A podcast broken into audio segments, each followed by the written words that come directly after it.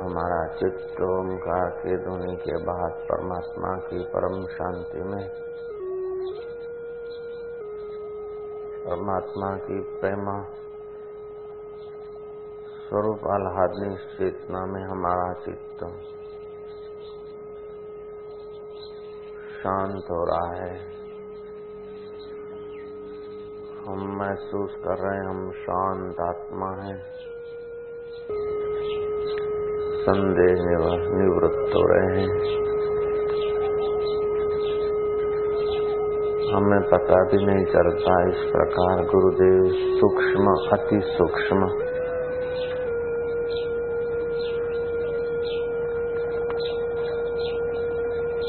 हमारी यात्रा करा रहे हैं।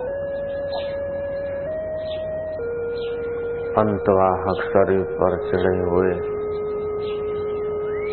कई जन्मों के संस्कार और पटल निवृत्त होते जाते हैं। वाणी के उपदेश से भी मौन का उपदेश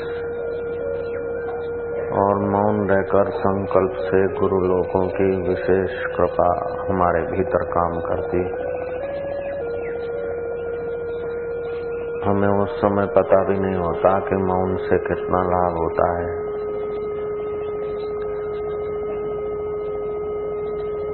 और उन गुरुओं की सूक्ष्म कृपा कैसे काम करती है? उसका प्रारंभ में हम लोगों को पता भी नहीं होता। वो हज़ारों मील दूर होने पर भी काम करती है, नज़दीक होने पर भी काम करती है।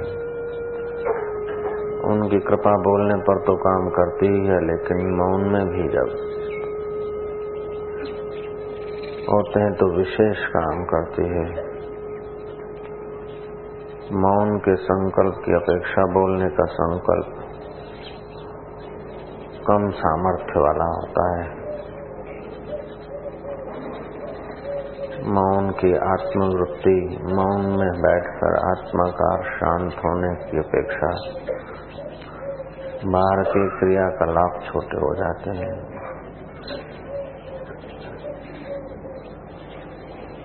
सूक्ष्म परतें उतारने के लिए। सूक्ष्म साधनों की ज़रूरत पड़ती है। और वह घटनाएँ मौन में शांति में घटती है।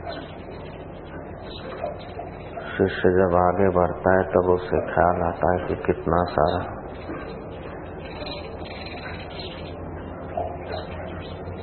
परिवर्तन हुआ। मंत्र गुरु निषिद्ध गुरु, वर्णाक्षर गुरु, कारणाख्य गुरु, ये सब गुरु का बयान हम लोगों ने गुरु गीता में सुना। बाद में ये भी सुना जला नाम साधु राजा यथा भवती पार्वती। गुरु नाम दत्सावेशम सदगुरु परमो जो सत्य स्वरूप परमात्मा तत्व का बोध दे सूत्रीय ब्रह्मनिष्ठ, स्वस्वरूप में जगह हैं उन पुरुषों की। प्राप्ति अति कठिन है। ऐसे सदगुरु लोग मिलते हैं तो हमारा आमूल परिवर्तन हो जाता है। देह ध्यास गलने लगता है, चित्त सत पद में विश्रांति पाने लगता है। जैसे माँ माँ बालक को कभी पुचकारती है, कभी खिलवाड़ खिलाती है, कभी डांटती है, कभी धमकाती है, कभी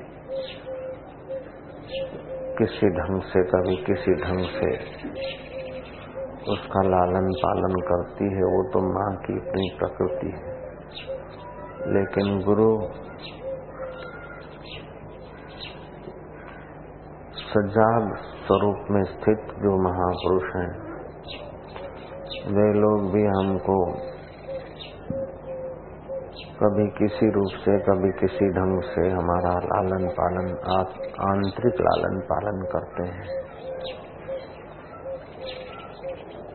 और उनका पूर्व आयोजित कोई प्रोग्राम नहीं होता है कि ये करना है, वो करना है। जिस वक्त, जिस कारण क्रियाकलाप से हमारा उत्थान होता होगा, उस समय वे परम गुरु हमारे से उस प्रकार का व्यवहार करेंगे और उस ढंग से हम पर बरसते हैं। जैसे चतुर वैद्य डॉक्टर अपनी निगाह में पेशेंट को रख के किस वक्त कौन से डोज की और किस इलाज की ज़रूरत है, करते हैं। ऐसे ही हमारे आंतरिक स्वास्थ्य प्राप्ति के लिए बाहर की तंदुरुस्ती बिगड़ती तो दवाई, गोलियाँ, इंजेक्शन, ऑक्सीजन, ऑपरेशन आदि करना पड़ता है।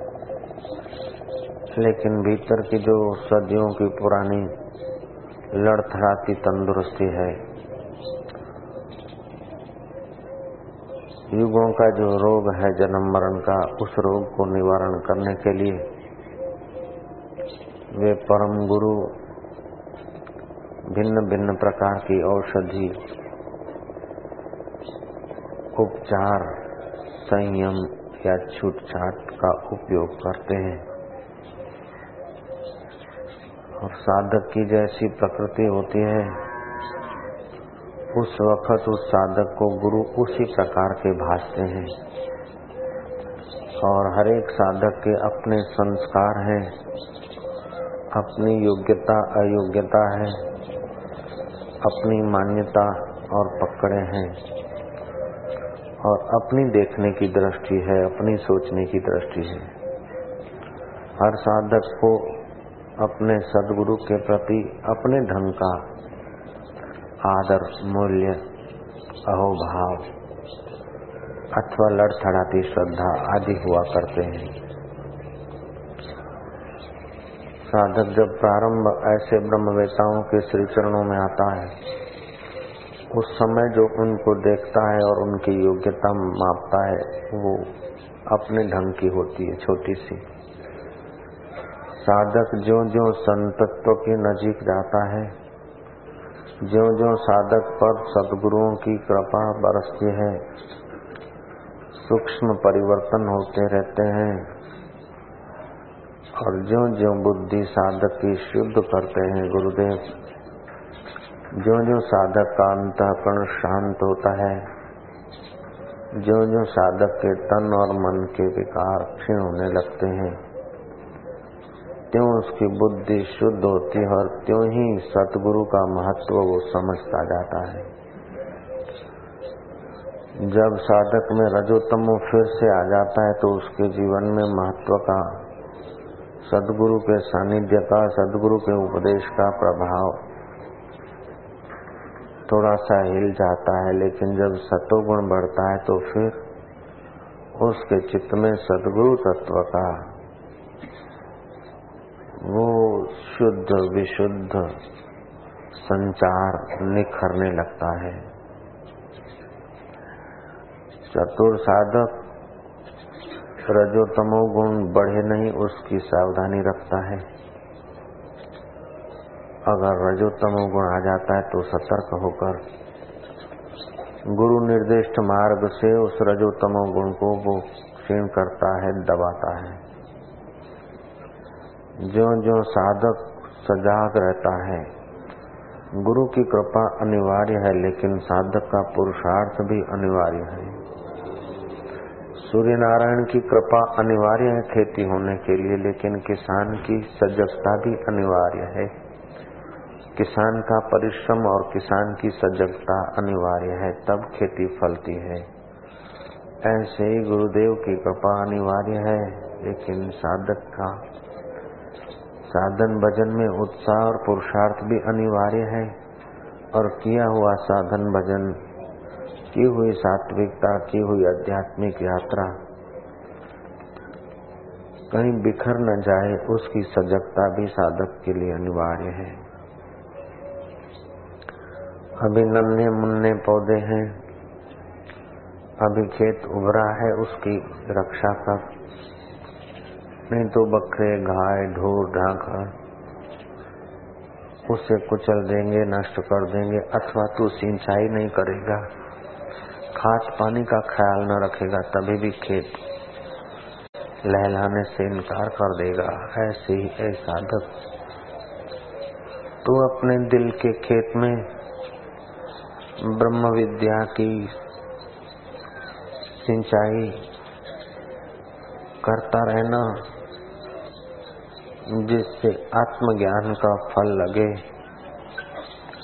और ये सिंचाई तब तक तू करता रहना, बाढ़ तब तक बनाता रहना, सजगता से बाढ़ की निगरानी करते रहना।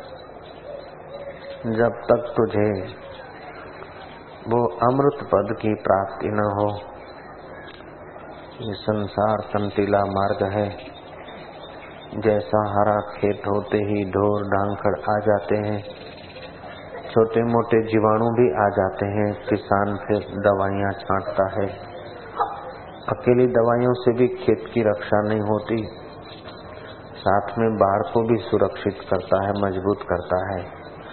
बाढ़ और दवाइयों से भी पर्याप्त काम नहीं होता है। खेत को पानी भी देता है। और खाद आदि भी देता है। चार पैसे का अनाज पाने के लिए वो सब प्रकार की सावधानी रखता है। ऐ साधक, विश्वनीयता को पाने के लिए तू भी सावधान रहना भैया। जगत नियता को पाने के लिए तू भी सावधान रहना। तू भी अपनी संयम की बाढ़ करना। तू भी साधना के भिन्न भिन्न प्रकारों की सिंचाई करते रहना और साथ में देखना कि कहीं मान बढ़ाई अथवा दुख सुख के बाहर के थपेड़े आकर तेरे इस साधन रूपी खेत को तो उजाड़ नहीं रहे हैं। और तू जब जब मौका मिले एकांत में जाना, एकांत वास करना, अल्प देखना, अल्प सुनना, अल्प बोलना बाकी का समय तो अपनी उस खेती का ख्याल करना जैसे किसान घर छोड़कर खेत में ही खाट डाल देता है। जो जो खेत उभरता है, दाने लगते हैं डोडे लगते हैं त्यों त्यों किसान अपनी जवाबदारी अधिक महसूस करता है। ऐसे ही प्रारंभिक साधक भले ही जवाबदारी न महसूस करे साध्य को पाने के लिए सुरक्षा की बाहर न करे। लेकिन जो कुछ चार कदम चल पड़े हैं और जिन्हें वो आत्मज्ञान का फल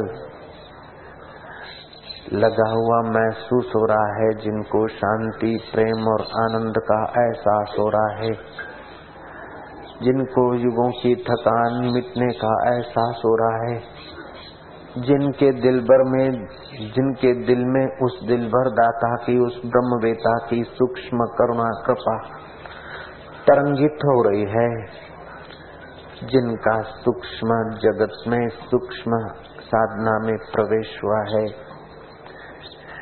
जो केवल बाहर के उपदेशों से ही नहीं, लेकिन अंतर मन से अंतर यात्रा से पवित्र हुए हैं।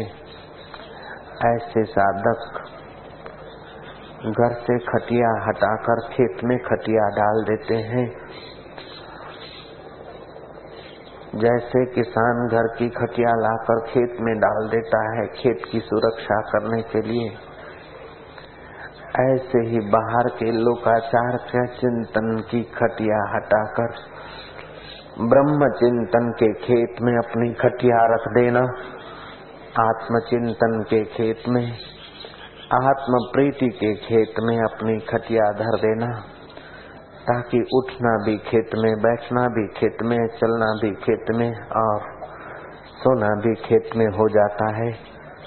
जो खेत लहलाता है, फल देने के करीब होता है। क्यों किसान घर पे जाने का टाइम कम कर देता है, खेत में ही भोजन मंगा लेता है। ऐसे ही ए साधक तू भी अपना खान पान, रहन सहन साधनमय बना दे। किसान चार पैसे के धान्य के लिए इतनी कुर्बानी करता है। ऐ मेरे प्यारे वत्स, मित्र, साधक, भैया, तू तो अनंत अनंत ब्रह्मांड नायक रूपी आत्मज्ञान के फल को पाने के लिए सजग रहना, क्योंकि तेरी मूड़ी किसान की अपेक्षा बहुत ऊँची है। तेरा प्राप्ति का लक्ष्य किसान से अनंत गुना बेमाप ऊँचा है। इसलिए तू सावधान रहना। तू हज़ारों माइल दूर होगा, तभी भी तू याद रख। तेरे गुरु की कृपा तेरी सहाय में रहेगी। शिष्य कहता है कि गुरुदेव मुझे अनुभव है। जब जब मैं थका हूँ, निराश हुआ हूँ, हताश हुआ हूँ, क्षण भर में ही आपकी स्मृति लाकर थोड़ा ही अंतर में आपकी और आया हूँ तो वहीं से आश्वासन मिला है, मार्ग मिला है, प्रेम मिला है पुचकार मिला है। गुरुदेव, जब मैं फिसला हूँ, मनमानी की है, तब तब तुम्हारी डांट मिली है। तुम्हारी कड़ी नज़र दिखी है और जब जब मैं तुम्हारी करुणा कृपा के अनुकूल चला हूँ, तब वे ही कड़ी नज़र, मीठी, मधुर नज़र हुई है। तुम्हारी कड़ी नज़र भी हमारे घर तर के लिए है और तुम्हारी मीठी निगाहें भी हमारे घर तर के लिए है। तुम्हारा बोलना भी हमारे कल्याण के लिए है और तुम्हारा चुप होकर सूक्ष्म मदद करना भी हमारे कल्याण के लिए है। इस प्रकार की अब अनुभूतियाँ हो रही है। हे ब्रह्मवेता गुरुदेव, हे आत्मरामी मेरे सदगुरु, तुम न जाने किस किस प्रकार हमारा लालन पालन करते हो, न जाने किस किस प्रकार तुम्हारा कोई पूर्व आयोजन नहीं, लेकिन हर अदा, हर अंगड़ाई, हर इलचाल, चाहे फिर हाथ की एक्शन हो चाहे निगाहों की, नैनों की छटाएँ हो, चाहे बोलना हो, चाहे चुप होना हो, हम लोगों को न जाने किस किस रूप में वो रहस्यमय अंगड़ाइया मिलती है, लटका करता ब्रह्म हमारे जीवन में, अपना ब्रह्म भाव, अपना ब्राह्मी अनुभूति का अमृत सिंचन करता है। उन ब्रह्मवेताओं को बाद की एक क्षण का प्रोग्राम नहीं होता है। फिर भी वे सुचारू रूप से हमारा घर तर करते हैं, सुचारू रूप से हमारा संचालन करते हैं, क्योंकि वे सुचारू तत्व में स्थित हैं और वह परमात्मा ऐसा ही है जिसने उसकी करीबी का एहसास किया है, जिसने उसमें अपने आप को प्रतिष्ठित कर दिया है, अपने आप को मिला दिया है। ऐसे ब्रह्म वेताओं की हर चेष्टा बड़ी रहस्यमय होती है। प्रारंभ में हम समझे चाहे न समझे, हम पा सके, हजम कर सके चाहे न कर सके, लेकिन उनकी हर चेष्टा बड़ी रहस्यमय होती है। छोटी सी छोटी उनकी चलने, फिरने, बोलने, खाने, पीने, देखने के ढंग की भी चेष्टा हमारे लिए नितांत कल्याणकारी और घड़तर स्वरूप होती है। ऐसे जो परम गुरु लोग हैं, ऐसे जो ब्रह्मवेता हैं, उन ब्रह्मवेताओं का बयान हम लोगों के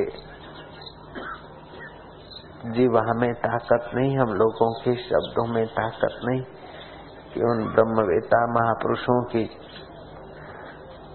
उस घरतर लीला का शिल्पी तो पत्थर में से मूर्ति बनाता है, भगवान बनाता है। लेकिन ऐसे ब्रह्मवेता, विरोध करने वाले, प्रतिक्रिया करने वाले, बलवा पुकारने वाले मन बुद्धि के मनुष्य को ब्रह्म बनाता है, पत्थर से मूर्ति बनाना आसान है क्योंकि वो शंका नहीं करेगी, फरियाद नहीं करेगी, घर नहीं भागेगी, लेकिन ये साधक तो घर भी भागेगा, दुकान में भी भागेगा। सुकर्म में थोड़ा चलेगा तो कुकर्म में भी भागेगा, चिंता में भी गिरेगा तो अहंकार की और भी दौड़ करेगा। और कभी कभी अपने गुरु के प्रति भी उसके चित्त में न जाने कैसे कैसे विचार उठेंगे। और न जाने कैसे कैसे खिसकने के तरीके खोजेगा और कैसे कैसे बचाव के तरीके खोजेगा। पत्थर को मूर्ति बनाना आसान है, लेकिन ये चलता पुर्जा कलयुग का चंचल चित रखने वाला। मानव को महेश्वर के अनुभव में प्रतिष्ठित करना कितना कठिन है, वो अति कठिन कार्य। सहज में स्वाभाविक स्वम रचित मनोरंजन के भाव से जिन परम गुरुओं के द्वारा ये कार्य संपन्न होता है, ऐसे गुरुओं को समझने के लिए है साधक, है मेरे मन, तू अथा विश्वास, अथा साधना सामग्री, अथा पुरुषार्थ, अथा प्रेम, अथा तत्व को पाने का दृढ़ निश्चय रखेगा।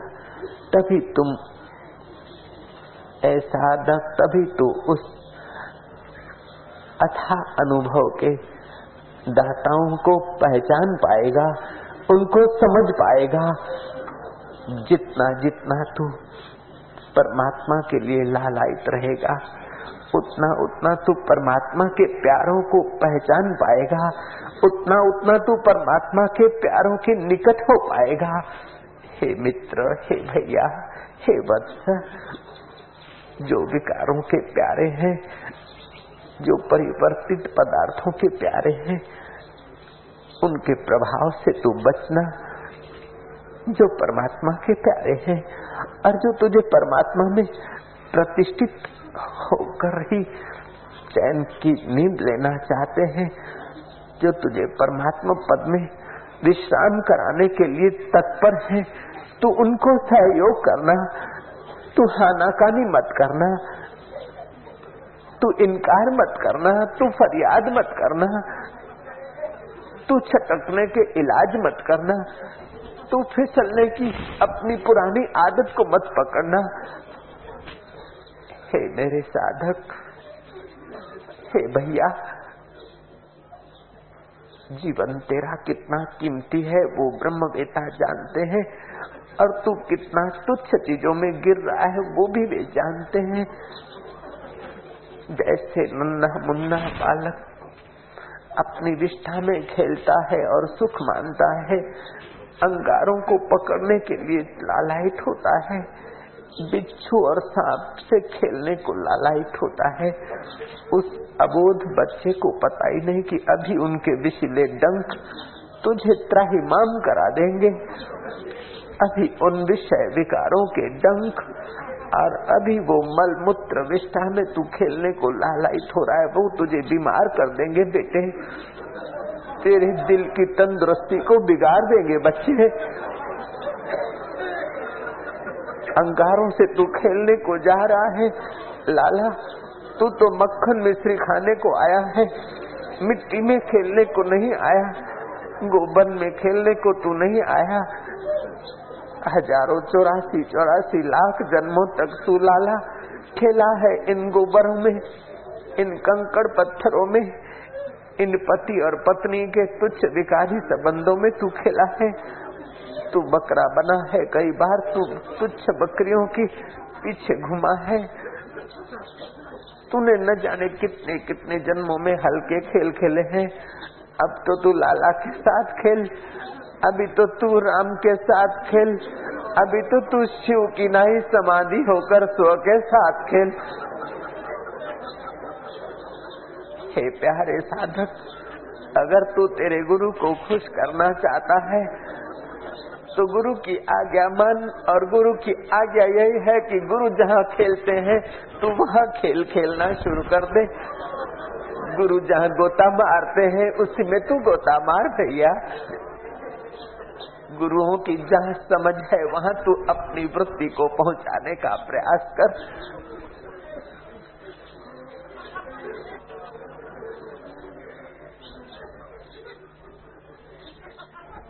इस नश्वर खिलौनों को पकड़कर सुख मनाएगा। कब तक अंगारों की और तू भागेगा? करुणामयी माँ जैसे समझाती है बच्चा रुक जाता है, माँ इधर उधर हो जाती है और बच्चा फिर अंगारों की ओर जाता है और छू लेता है। चमकते अंगारों को खिलौना समझकर छू लेता है और त्राहिमाम पुकारता है, फिर उसकी माँ को कितना दुख होता है।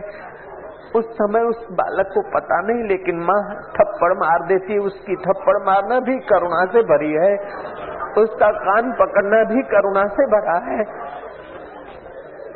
उसका हाथ पैर बाँध कर सजा देना भी प्यार से और करुणा से ही प्रेरित है। ऐसा साधक तो जब गलत रास्ते जाता है, उन अंगारों और कंटकों में तिम कदम रखता है तो गुरु रूपी माता पिता तुझे कड़ी आँख दिखाते होंगे, तू एहसास भी करता होगा। गुरु रूठ गए हैं, नाराज़ हो गए हैं, पहले जैसे नहीं है, ऐसा तुझे लगेगा। लेकिन तू गौर से देखेगा कि तू पहले जैसा नहीं रहा। तू अंगारों की ओर गया। तू बिच्छू की ओर गया। तू सर्पों की ओर गया। उसलिए वो तुझे पहले जैसे नहीं भासते हैं। तू शंका, कुशंका में गया। तू अपनी अल्पमति से ब्रह्म बेताओं गुरुओं को तोलने का दुसाहस करने को गया। इसलिए उन्होंने तुझे कड़ी आँख दिखाई है। वो कड़ी आँख भी तेरी कल्याण के लिए है। कड़ी आँख भी करुणा से भरी है। कड़ी आँख भी कृपा से भरी है। कड़ी आँख भी प्रेम से भरी है। कड़ी आँख भी पुकार से भरी है कि तू चल चल, तू ऐसा मत कर, आगे चल। रुक मत, आगे चल। गिर मत, सावधान हो। फिसल मत, साहस कर। गद्दार मत हो। तू सावधान हो। कृतज्ञ मत हो, तू कृतज्ञ हो। इस प्रकार की उन आँखों से झलकती हुई ज्योत को तू समझा कर। गुरु नाराज़ है, ऐसा करके तू फरियाद मत कर। दुखी होकर तू संसार के कचरे में अधिक मत कूदना। गुरु नाराज़ है तो उसे रिझाने का एक ही तरीका है कि तू फिर जहाँ भी हो, घर में हो, मंदिर में हो, अरण्य में हो, जहाँ भी हो, तू फिर ध्यान शुरू कर दे, फिर परमात्मा को प्यार करना शुरू कर दे तो फिर गुरुओं के अनुभव में डूबना शुरू कर दे। वो कड़ी आँख दिखती हुई गुरु की, गर्म आँख दिखती तेरे को, उसी क्षण शीतल मिलेगी। रूठे हुए गुरु उसी क्षण तुझ पर प्रसन्न हुए तुझे दिखेंगे। दूसरी क्षण वे तुझ पर बरसते हुए दिखेंगे। वे तुझ पर बरसते ही रहे। अगर तू ऐसा होना चाहता है तो तू भी उनके अनुभव में मिटता जा। तू भी अपनी खटिया खेत में रखता जा। तू भी अपना समय खेत में बिताता जा। क्योंकि तेरा खेत लहला रहा है। गुरुओं को दिखता है, तेरे खेत में बुआई हुई है, सिंचाई हुई है, और कुछ हरा भरा भी हुआ है। जैसे किसान का बेटा खेत को देखने जाए और खेत न देखे, खेत में गधे घुस जाए और बाप देखे तो बाप को कितनी नाराजी होती है। खेत में गाय, भैंस घुस जाए तो बाप को कितनी नाराजी होती है। ऐसे ही ऐ साधक, तेरी साधना रूपी खेत में तू अहंकार और वासना रूपी गधे गधियों को मत घुसने देना। जड़ भोगवादी रूपी भैंसे भैंसियों को मत घुसने देना। और मीठी मीठी बात बोलकर अपने होकर भी जो तेरा समय खराब कर दे, ऐसे गाय और बैलों को भी मत घुसने देना। उन टोलों को दूर से आते जब देखता है चतुर किसान तो पहले से ही बैटरी उठाता है, डंडा उठा, उठाता है, खेखू करता है, आवाज़ करता है, हाकल करता है। ऐसे जब तुझ तेरे खेत में भी कोई प्रवेश करने को हो तो तू ओम का खुखार करना, गर्जना करना। नारायण नारायण का तू बैटरी प्रकाश कर देना। गुरुदेव गुरुदेव की तू लट की छड़ी जरा खटका देना।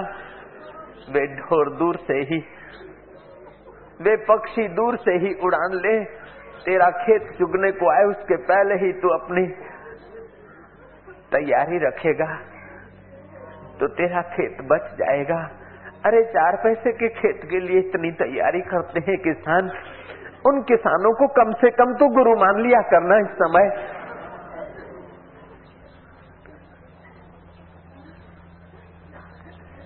मेरे वत्स, मित्र, भैया, साधक, तुझे पता नहीं। तेरे गुरु को वो पता है कि तू क्या हो सकता है। तुझ में कितना सारा भरा है, वो तेरे प्यारे परम हितेशी जानते हैं। तेरे दोस्त तो तेरी तिजोरियाँ जांचेंगे, तेरे रिश्ते नाते तो तेरी तंदुरुस्ती और रूप लावण्य निहारेंगे। लेकिन गुरुदेव तो जो तू है उसको निहारेंगे। जो तू है वो उन्हें दिखता है।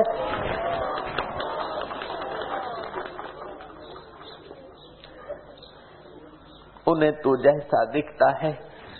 एक दिन तू अपने को वैसा देख ले। उनकी करुणा, उनकी कृपा, उनका वह कार्य अत्यंत सूक्ष्म है।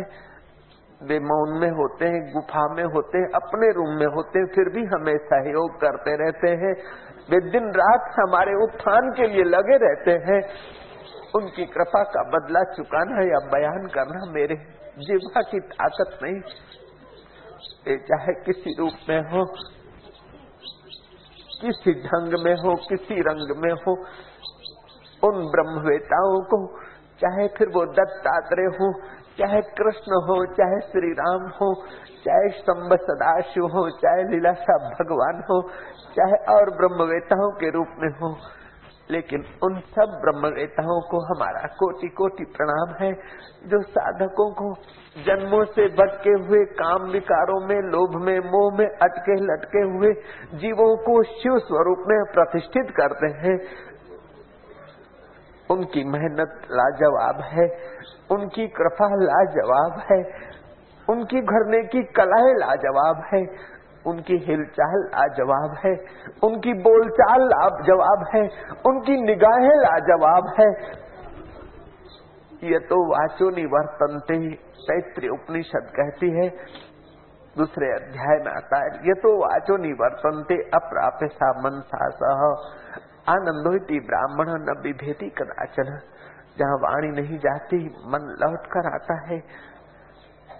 उस आनंद स्वरूप को पाकर वो ब्राह्मण, ब्रह्मवेता फिर कभी भयभीत नहीं होता।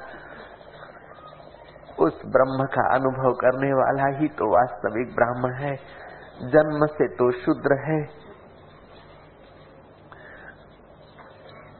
और दीक्षा से द्विज होता है। वेद पढ़े तो विप्र होता है। और ब्रह्मवेता की कृपा को पचाकर ब्रह्म अनुभव करे तो ब्राह्मण हो जाता है। ऐसा ब्राह्मण फिर मौत से भी नहीं डरता। वो ब्राह्मण जानता है, मौत हो जाए ऐसा मैं नहीं हूँ। मौत मुझे मार सके वो मैं नहीं हूँ। मौत की मौत हो जाती है, मेरी निगाह पड़ते ही। वो साधक जब ब्राह्मण बनता है, जब ब्रह्मवेता हो जाता है, फिर वो कभी भयभीत नहीं होता। रोने के समय रोता हुआ दिखता है, फिर भी वो नहीं रोता। हँसते के, हंसने के समय हंसता है, फिर भी वो नहीं हंसता। वो एक ऐसी जगह पर, ऐसे ऊँचे अनुभव में पहुँचता है कि रोना हंसना, मिलना, बिछड़ना, देखना, न देखना, बोलना, न बोलना, सब उसके लिए एक अवर्णनीय सी अवस्थाएँ हो जाती है। साधक, ये नितांत अज्ञात रास्ता है। ये अनजाना रास्ता है। तेरा मन और बुद्धि कभी वहाँ नहीं पहुँचा है। तभी तो प्रार्थना में, आरती में हम लोग गाते हैं, किसी उच्च कक्षा के महापुरुष की दिल की आवाज़ है इस आरती में, जय सदगुरु देवन देव वरण निज भक्तन।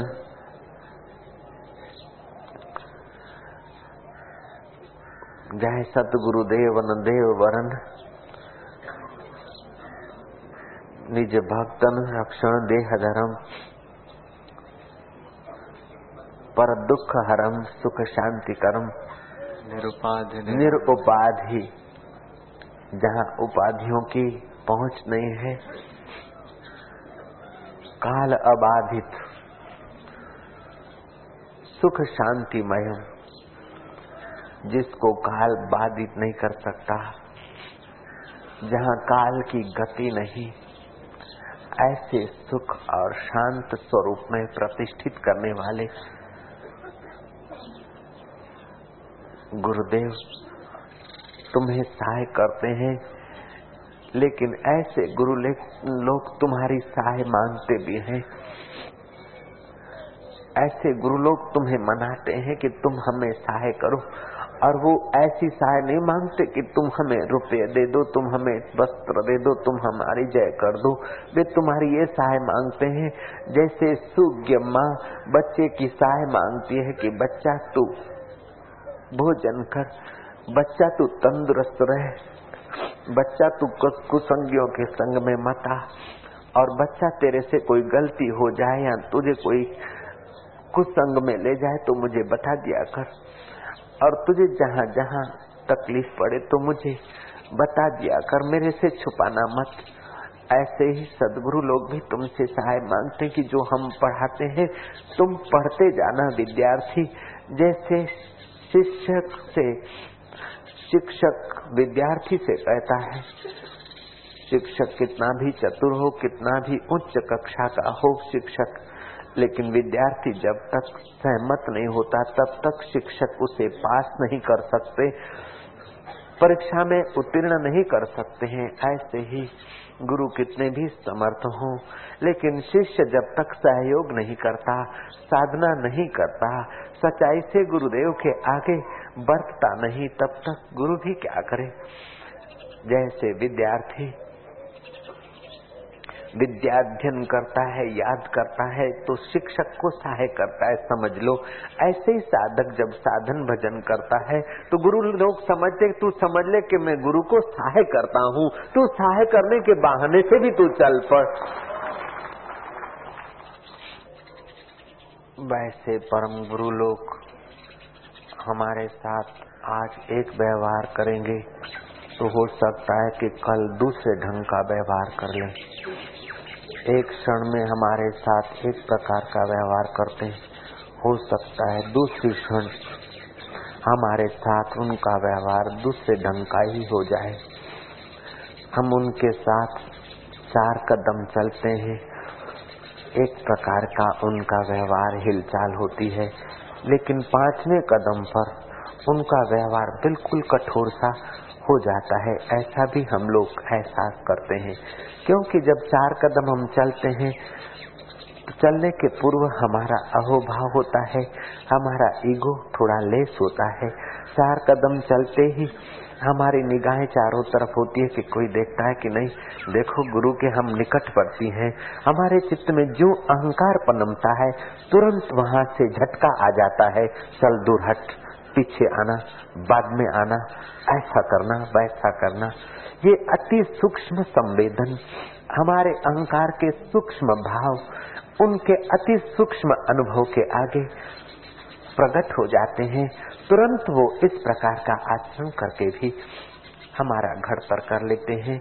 जैसे वो जगत गुरु श्री कृष्ण, वंदे कृष्णम जगत गुरु ग्वाल और गोपियाँ तिलमिलाए। ग्वाल और गोपियों ने प्रार्थना की अधरा अधरामृत का दान करो। श्री कृष्ण ने कहा बंसी नाद सुनते ही आ जाना। वे आ गए और अधरा अमृत में झूमने लगे, रसपान करने लगे। और उनके चित्त में हुआ कि हम लोग भागशाली हैं। जो भागशाली थे, उन्होंने ही बंसीनाद सुना अभागे लोग न आए। हम भागशाली हैं। इस प्रकार का देह अध्यास आते ही कृष्ण अंतर्धान हो गए। फिर सबको कितनी शिक्षा मिली, कितनी तकलीफें सहनी पड़ी, कितना विरह का दुख सहा, तब वो अहंकार का पाप दूर हुआ। और श्री कृष्ण फिर उसी मंडल में मिले। श्री कृष्ण अंतर्धान हो गए। बंद और कुंजों से, लताओं और पेड़ों से, पागलों की नाई वे लोग पूछने लगे। और पूछते पूछते जब वे विवल हो गए, तब श्री कृष्ण प्रकट हुए। और राधा श्री कृष्ण को देखकर अत्यंत प्रसन्न हुई। श्री कृष्ण के साथ चलने लगी और श्री कृष्ण मुझे मिले हैं। राधा ने फिर कहा, मैं थक गई हूँ। नाथ, में थक गई हूँ। कृष्ण ने कहा, चल, मैं कंधे पे उठा लेता हूँ। जब हार मानकर थकने की, मैं थक गई, चल नहीं पाती हूँ, ऐसा अपनी वृत्ति कहती है तो वो परमात्मा रूपी श्री कृष्ण अथवा गुरुदेव हमें कंधे उठा लेते हैं। हमें यात्रा कराते हैं, लेकिन हमारी वृत्ति रूपी राधा को ये हो जाता है कि हम फिर कन्हैया के कंधे पर हैं। कन्हैया ने भी अनुभव करा दिया कि राधा, उस वृक्ष को जरा तू पकड़ ले।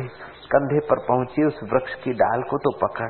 डाल को जब पकड़ती तो श्री कृष्ण वहाँ से अंतर्धान हो जाता है और राधा लटकती रह जाती है। ऐसे ही, ऐ साधक, तू कहीं लटकते न रह जाना। ये राधा और कृष्ण की लीला को याद रखना। फिर राधा पुकारती है, प्रार्थना करती है, तब वो बंसीधर आता है। बंसीधर की हर चेष्टा, हर अदा होनहार साधक के मार्ग में विघ्न बाधाओं का साकार रूप का प्रदर्शन तो है। जब देव अंगना गोबर उठाते उठाते थक जाती है, कहते के लाला तेरा दर्शन करने को घर वाले छुट्टी नहीं देते हैं केवल देव अंगना या उस जमाने के साधक और साधिकाओं को लोग रोकते थे, ऐसी बात नहीं। जगत और भगत का तो ऐसा चलता ही रहेगा। वो थक जाती है, ससुरा कहता है, घर का गोबर सब, गायों का गोबर उठाकर उकड़ में रखेगी, नहीं तब तक तुझे जाने की छुट्टी नहीं मिलेगी। वो गोबर उठाती उठाती, सजा भोगती भोगती, प्रार्थना करती है उस गौशाला में। बंसीधर वहाँ प्रकट होता है। तू बंसी बजा रहा, मैं तो थकी मारी जा रही हूँ, तू मदद भी नहीं करता। मुझे तगारा उठवा दे, कन्हैया बोलता है, तगारा तो उठवा दू, लेकिन मेहनत क्या देगी? कि तू तू जो मांगेगा, वो दूँगी। कि एक तगारा उठवाऊं तो एक लोंदा मक्खन का देना, अगर कबूल है तो मैं उठवाऊं, मदद करूँ। देवंगना बोलती, ठीक है, उठवा दे, जल्दी कर। फिर तेरी उन लीलाओं में मुझे आना है। एक तगारा उठा, दूसरा उठा। वो नटखटिया नागर क्या कहता है कि तू कैसे गिनेगी अनपढ़? कितने तगारे हो गए? फिर तू मक्खन के लोंदे देने में कंजूसी करेगी, मैं नहीं उठवाता। क्या उसकी अंगड़ाइया है? उस ब्रह्मवेता में ही ब्रह्म स्वरूप में कदम कदम के हिलचाल में। उत्थान के सिवा और क्या है? क्या वो मक्खन का जरा से एक, दो, पाँच, पच्चीस लौंदों का भूखा है। नहीं, प्यार से, अंगड़ाई से, नखरों से, रूठने से और प्रसन्न होने से वो तुम्हारे तक पहुँच रहा है। वो तुम्हारे दिल में अपना डेरा डाल रहा है, कन्हैया। देवंगना कहती है, देख लाला जितने तगारे उठाएगा एक एक तगारा उठाता जाएगा। मैं एक एक गोबर का तिल्ला तेरे मुँह पे करती जाऊँगी। वो बोलता है, स्वीकार है। क्या उसकी उदारता है? एक एक गोबर का तगारा उठ रहा है एक एक टिल्ला मुँह पर हो रहा है। टिल्लों से, गोबर के टिल्लों से गोलचंद्र का मुखारविंद भर गया है। लेकिन वो तब भी राज़ी है, तू गोबर के टिल्ले मेरे मुँह पे कर दे, लेकिन मेरे अनुभव के टिल्ले तेरे दिल पर भी तो हो रहे पगली, तुझे पता नहीं।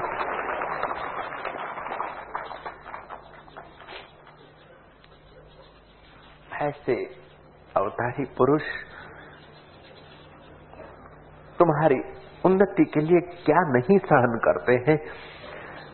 ऐसे ही जो परम गुरु है, उनको तुम लांछन के टिल्ले लगाओ, तुम्हारा भाई लगा दे, तुम्हारा मित्र लगा दे, तुम्हारा पड़ोसी लगा दे कि बाबा के पास गया, तब से ऐसा हो गया। पत्नी ने टिल्ला लगा दिया कि बाबा के पास गया, तब से मेरी कुछ नहीं माँगता है। सेठ ने टिल्ला लगा दिया कि महाराज के पास आया तब से बेफॉर्म हो गया। साहब ने टिल्ला लगा दिया कि आश्रम में जाने के बाद बड़ा निर्भय हो गया। पड़ोसी ने टिल्ला लगा दिया कि आश्रम में जाने के बाद संत कोई से कोई संत मिले हैं कोई बाबा फलाना मिला है।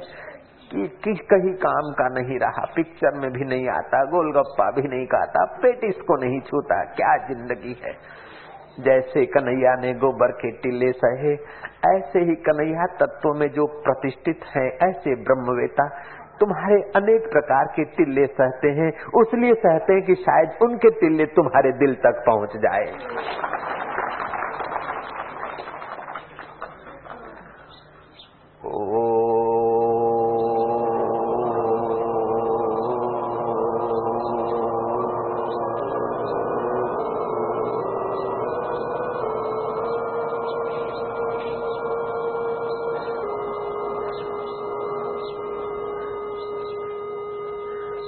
हरिः ओ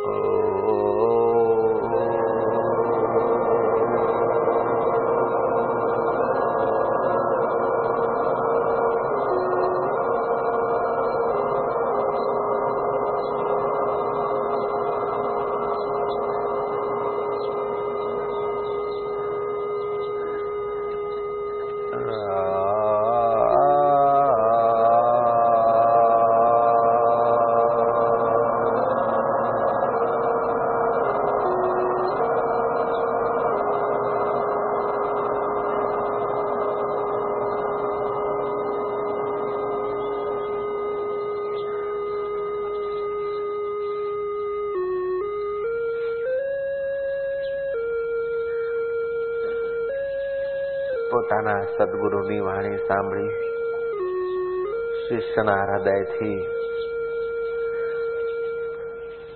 आश्वासन देतो बाहेंदरी देतो एक स्वर निकलियो के गुरुदेव जैसे जीव में जान रहे तन में प्राण रहे ऐसी प्रीत संधि डोरी तो पासे सुरभि रहे जब तक जी में जान रहे तन में प्राण रहे तब तक श्रद्धा की डोर श्रद्धा की इस पतली पतला सा धागा तेरी और बढ़ता रहे तू ज़ोर से पकड़ना।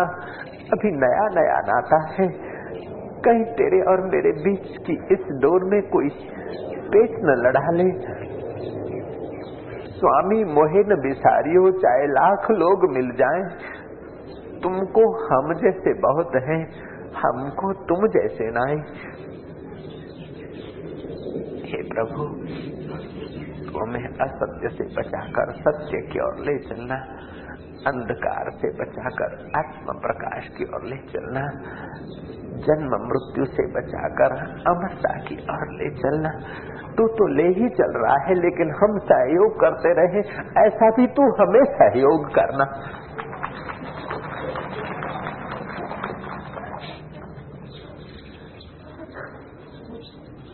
सच्चे दिल की पुकार और सच्चे दिल का पश्चाताप पाप नाश कर देता है। सच्चे दिल की पुकार उस अनंत की सहायता का अधिकारी बना देती है। सच्चे हृदय का प्रेम उस प्रेमास्पद के करीब ले जाता है।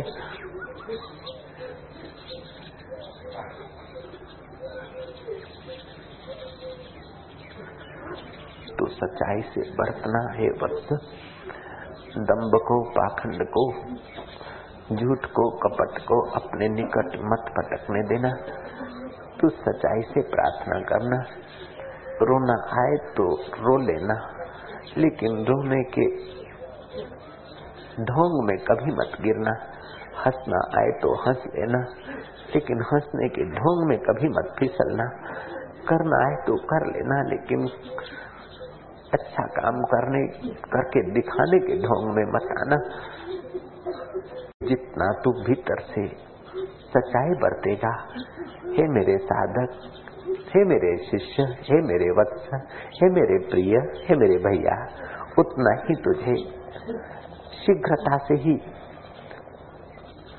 मेरे स्वरूप की मुलाकात होगी, मेरे अनुभव की अनुभूति होगी, मेरे और तेरे बीच की दूरी दूर हो जाएगी। तू जानता है देने वाले को रहमत आ जाए।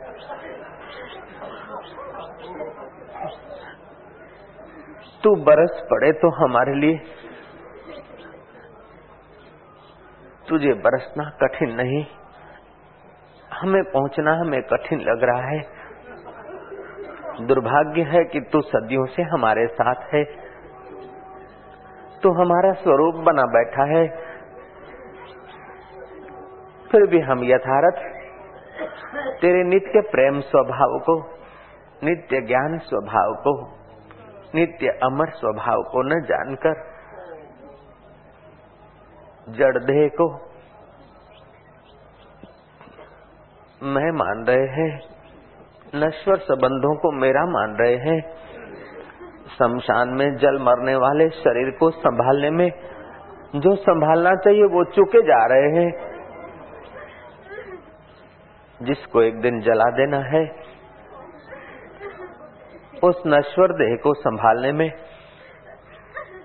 जीवन बीता जा रहा है। हे देव, तू दया कर। अस्तो माँ सदगमया। हमें असत्य देह अध्यास से हटाकर अपने सत्य स्वरूप में प्रतिष्ठित कर दे। तमसोमह ज्योतिर्गमया। हमें अविद्या के अंधकार से बचाकर ब्रह्म विद्या के प्रकाश की ओर ले चलनाथ मृत्युर्माम अमृतम गमाया। बार बार जन्म और मरण के चक्कर से हमें बचाकर, तेरी अमरता की ओर ले चल હીણો હું છું તો તુજ દર્શન દાન દઈ જા.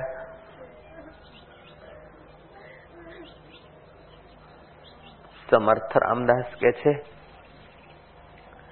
તેર કરોડ જપ કરવાથી સાકાર પ્રભુના દર્શન થાય.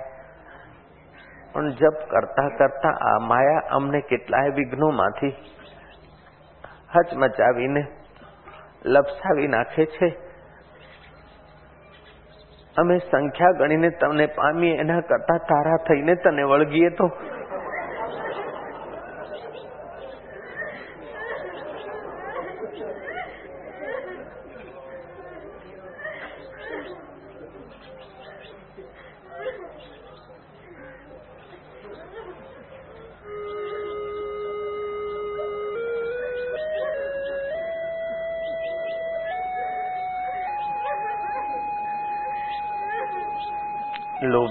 રૂપિયા માટે ઘણી વાર રડતો હશે.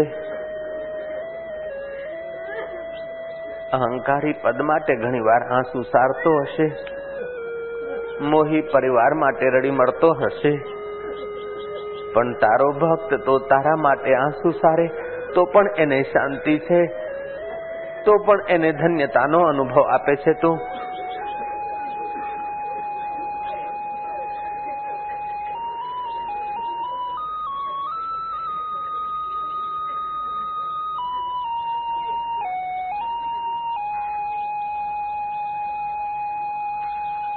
ઉર આંગણ લઈ લે મારું ઉર आंगन तू ले ले नाथ तू मेरा उर आंगन ले ले तू मुझे बहा दे मेरे अहंकार को बहा दे मेरी मोह ममता को बहा दे इस संबंधों ने मुझे ठीक से बांध रखा है और सदियों तक मैं भटकता आया हूँ गर्भों में लटकता आया हूँ पिताओं के तन से पटका आया हूँ। हज़ारों जन्म के पिता न दे पाए, माता न दे पाए, बेचारी संबंधी न दे पाए। अब तू तेरी करुणा कृपा दे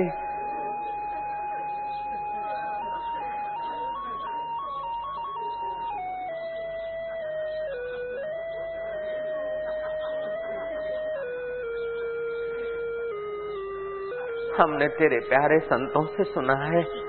जो तेरा होकर तेरी प्रार्थना करता है तो उसकी तुरंत सुनता है।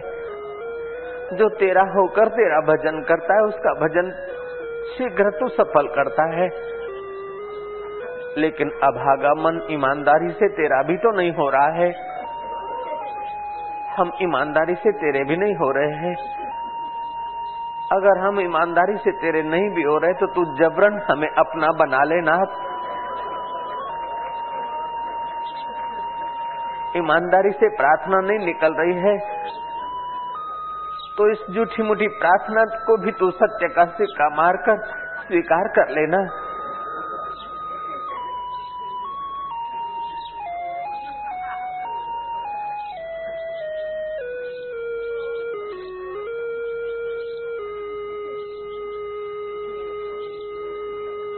कोई दाम दीवाना, कोई चाम दीवाना, कोई नाम दीवाना धन धन जो राम दीवाना। मैं दीवाना सोई। मुझे राम रस का दीवाना दीवानापन लग जाए।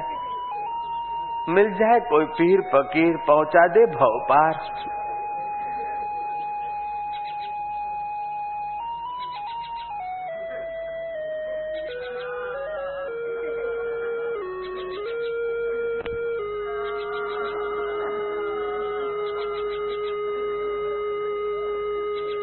वो कभी हंसती है, कभी रोती है।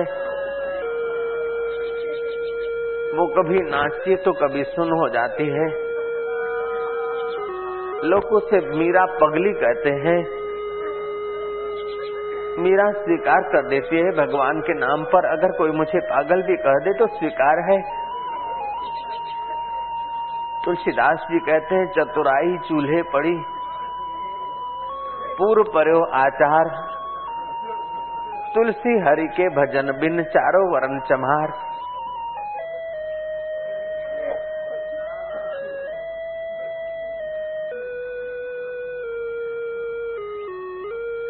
हे चतुराई तू दूर हट हे बाहर का ज्ञान, थोपा हुआ सूचनाएँ और ज्ञान।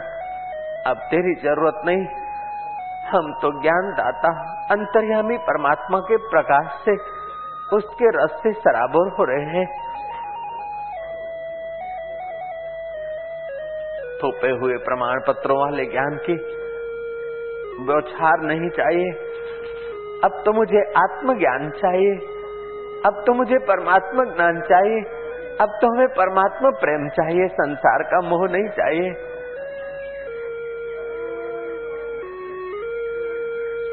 ए मोह के संबंध, तुम में एक झटका सहने की ताकत नहीं। अब तुम मुझे छोड़ो। ए कहलाने वाले मित्र, तुम मुझे छोड़ो। इस संसार के संबंधों, तुम मुझे छोड़ो। मुझे अपने शाश्वत संबंध में सराबर होने दो।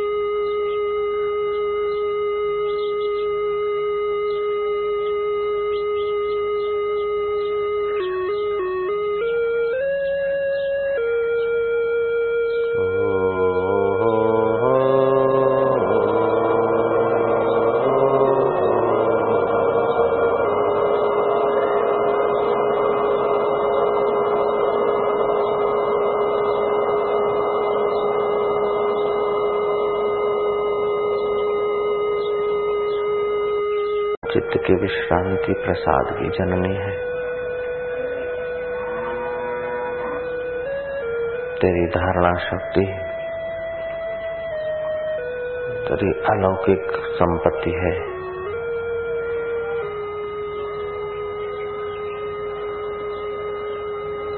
ध्यान से तेरी चुंबकीय चुंबकीय शक्ति का विकास होता जाएगा।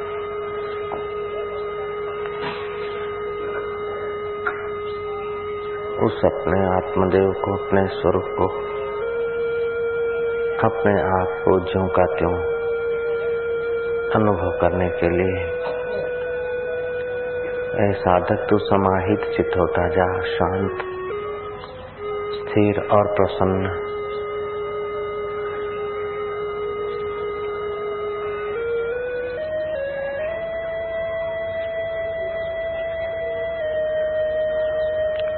इधर उधर जाए तो फिर से उसे पकड़कर अपने ही और ले आओ। तुम्हारे दिल में ही दिल भर को स्नेह करते करते सत्य स्वरूप में तदाकार होते जाओ। शांत आत्मा हूँ। आज अविनाशी। अनेक अवस्था और परिस्थितियों से पर मैं पुरुषोत्तम हूँ। मेरा मुझको धन्यवाद है। मैं अनेकों शरीरों में सो हम वही हूँ।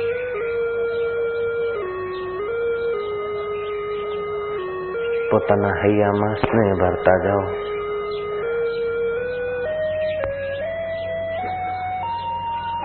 ઊંડી ઊંડી શાંતિમાં ડૂબતા જાઓ.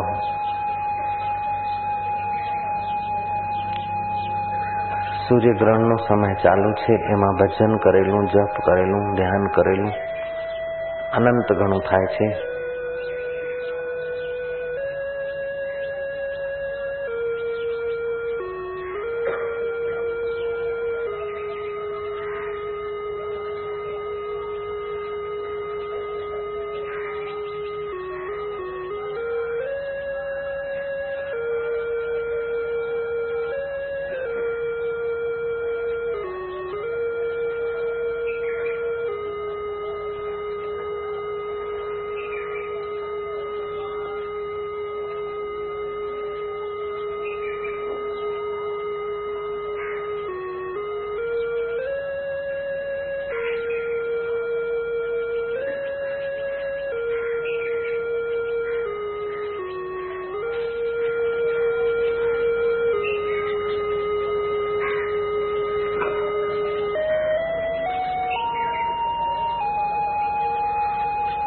उसी परमात्मा को स्नेह कर रहे हैं